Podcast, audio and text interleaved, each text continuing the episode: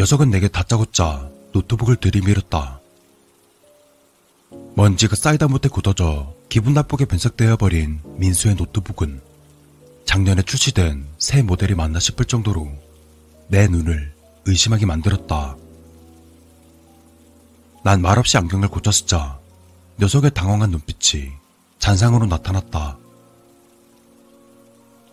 좀 부탁할게. 부탁할 사람이 너밖에 없다요. 아, 진짜. 너가 있는데 수리기사 부르는 건 사치잖냐. 이번에도 신세 좀 지자. 아, 이거 부팅도 안 되잖아, 임마. 땀으로 얼룩진 민수의 손이 덥석 내 손을 휘어잡았다.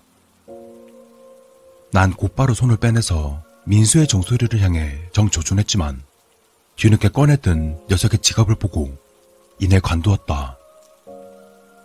그러자 민수는 자신의 지갑에서 낡은 사진 한 장을 꺼내 들었다. 야, 우리 불알 친구 아니었냐? 나는 너랑 내 사이가 꽤 친하다고 생각했는데 넌 아닌가 보네. 미친. 아, 그걸 뭐하러 들고 다녀. 남자끼리 창피하게. 배경이 바닷가인 사진 속 두 꼬마아이는 온몸이 물에 흠뻑 젖은 채 어깨 동무를 하고 있었다. 얌전히 서 있는 나와 다르게 우스꽝스러운 포조의 민수는 여전히 끼가 다분한 모습을 보였다. 그러니까 노트북도 이 모양이지. 분명 이 노트북은 게임하다가 던지거나 다른 용도로 썼을 거야. 야, 난 그래도 너가 애인보다 훨씬 낫다고 생각해. 하부 그만 떨고 나중에 술이나 사라. 오케이. 알았어. 친구야, 그럼 부탁할게. 인사도 없이 들어와서 인사도 없이 나가는 민수의 뒤통수를 보며 시원한 욕 한 바가지를 퍼붓고 싶었다. 허나 내 성질만 돋구는 쓸데없는 짓이었다. 민수가 남기고 간 노트북에 화풀이를 하듯 우악스럽게 집어 열었다. 퀴퀴한 냄새가 풍기는 것은 그렇다 쳐도 자판마다 붙어있는 얼룩과 금이 가있는 액정은 절로 눈살을 찌푸리게 만들었다. 아휴, 이러니 고장이 안 날 수가 있나? 난 물티슈로 정성스럽게 노트북의 얼룩들을 닦아내었다. 티슈에 묻어나오는 누런 것들은 염치 없게 잘 닦여지질 않았다. 힘줄을 세우고 때를 밀듯 세게 문질렀다. 특히 모서리 부분에 케찹을 흘린 듯한 얼룩은 머리에 핏줄을 생기게 만들었다. 정작 노트북을 고치는 시간은 20분도 걸리진 않았지만 청소하는 것으로 나머지 40분을 썼다면 말 다 했다. 그렇게 꾸역꾸역 한 시간을 다 채웠더니 온몸이 피로해지기 시작했다. 난 거실 소파로 향해 발걸음을 옮겼다. 빙글빙글 헛도는 천장은 내게 체면을 걸어왔다. 나도 모르게 눈을 감으며 투덜거렸다. 민수 이 자식, 자기가 좀 고쳐서 쓰지. 어휴. 작게는 볼펜부터 시작해서 오늘은 노트북까지. 민수가 부탁하는 물건들의 규모는 점점 커져갔다. 언젠가 수업 시간에는 끙끙 앓는 듯한 소리가 들려왔다.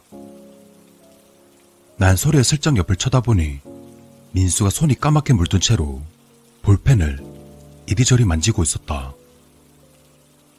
심심해서 분해해버린 볼펜을 다시 조립하지 못한 모양이었다. 내가 조립해줄까?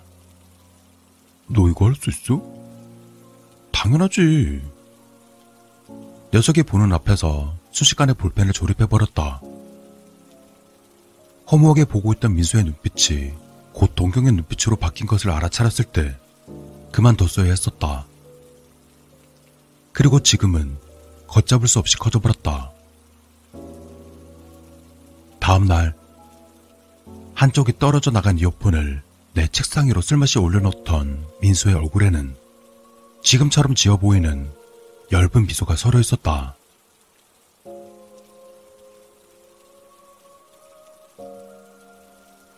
상대방의 전화를 받을 수 없어 음성사서함으로. 이 자식 뭐하고 있는 거야?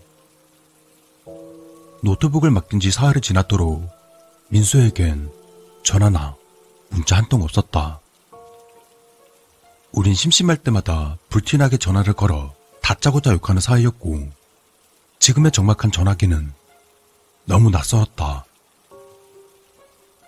직장일로 바쁘게 살고 있겠지 하며 전화기를 침대 위에 던져두었다. 그리곤 가만히 누워서 천장을 바라봤다. 난 천장에 박혀있는 형광등을 가만히 쳐다보고 있었다. 얘 무슨 일 있나? 또다시 신경이 쓰여 다시 한번 전화를 걸었다. 하지만 다시금 대답하는 젊은 여성의 음성 메시지는 조금 전 내 행동들을 단념하게 만들었다. 나중에 알아서 찾아오겠지. 책상 위에 올려진 민수의 노트북을 슬쩍 보고는 거실로 나왔다. 비교할 수 없을 정도로 멀쩡해진 노트북은 주인을 기다리는 모습이 안쓰러워도 할 수 없었다. 정수기에 컵을 올려놓고 냉수를 받는 순간 집안을 울린 것은 다름 아닌 조인종이었다. 누구세요? 택배 왔습니다. 네, 잠시만요. 현관문을 열자 커다란 상자와 함께 땀을 뻘뻘 흘리는 배달원의 모습이 눈에 나타났다. 방금 받아놓은 냉수를 나보다 더 필요할 것 같은 배달원에게 권하자 그는 연신 고개를 숙였다. 유난히 힘들어하는 모습을 보니 괜히 내가 미안해졌다. 쇼핑몰에서 물건 사는 것을 좀 자제해야겠다. 응? 헌데 아무리 기억을 뒤져봐도 물건을 주문했던 기억은 나지 않았다. 감사합니다. 사실 너무 무거워서 고생 좀 했거든요. 아참, 여기 이것도 있어요. 그럼 수고하세요. 남자는 멀뚱히 서 있는 나와 상관없이 품속에서 꺼낸 흰 봉투를 상자 위에 올려놓고 사라졌다. 누군가가 나에게 보낸 커다란 크기의 택배로 내 시선은 고정되었다.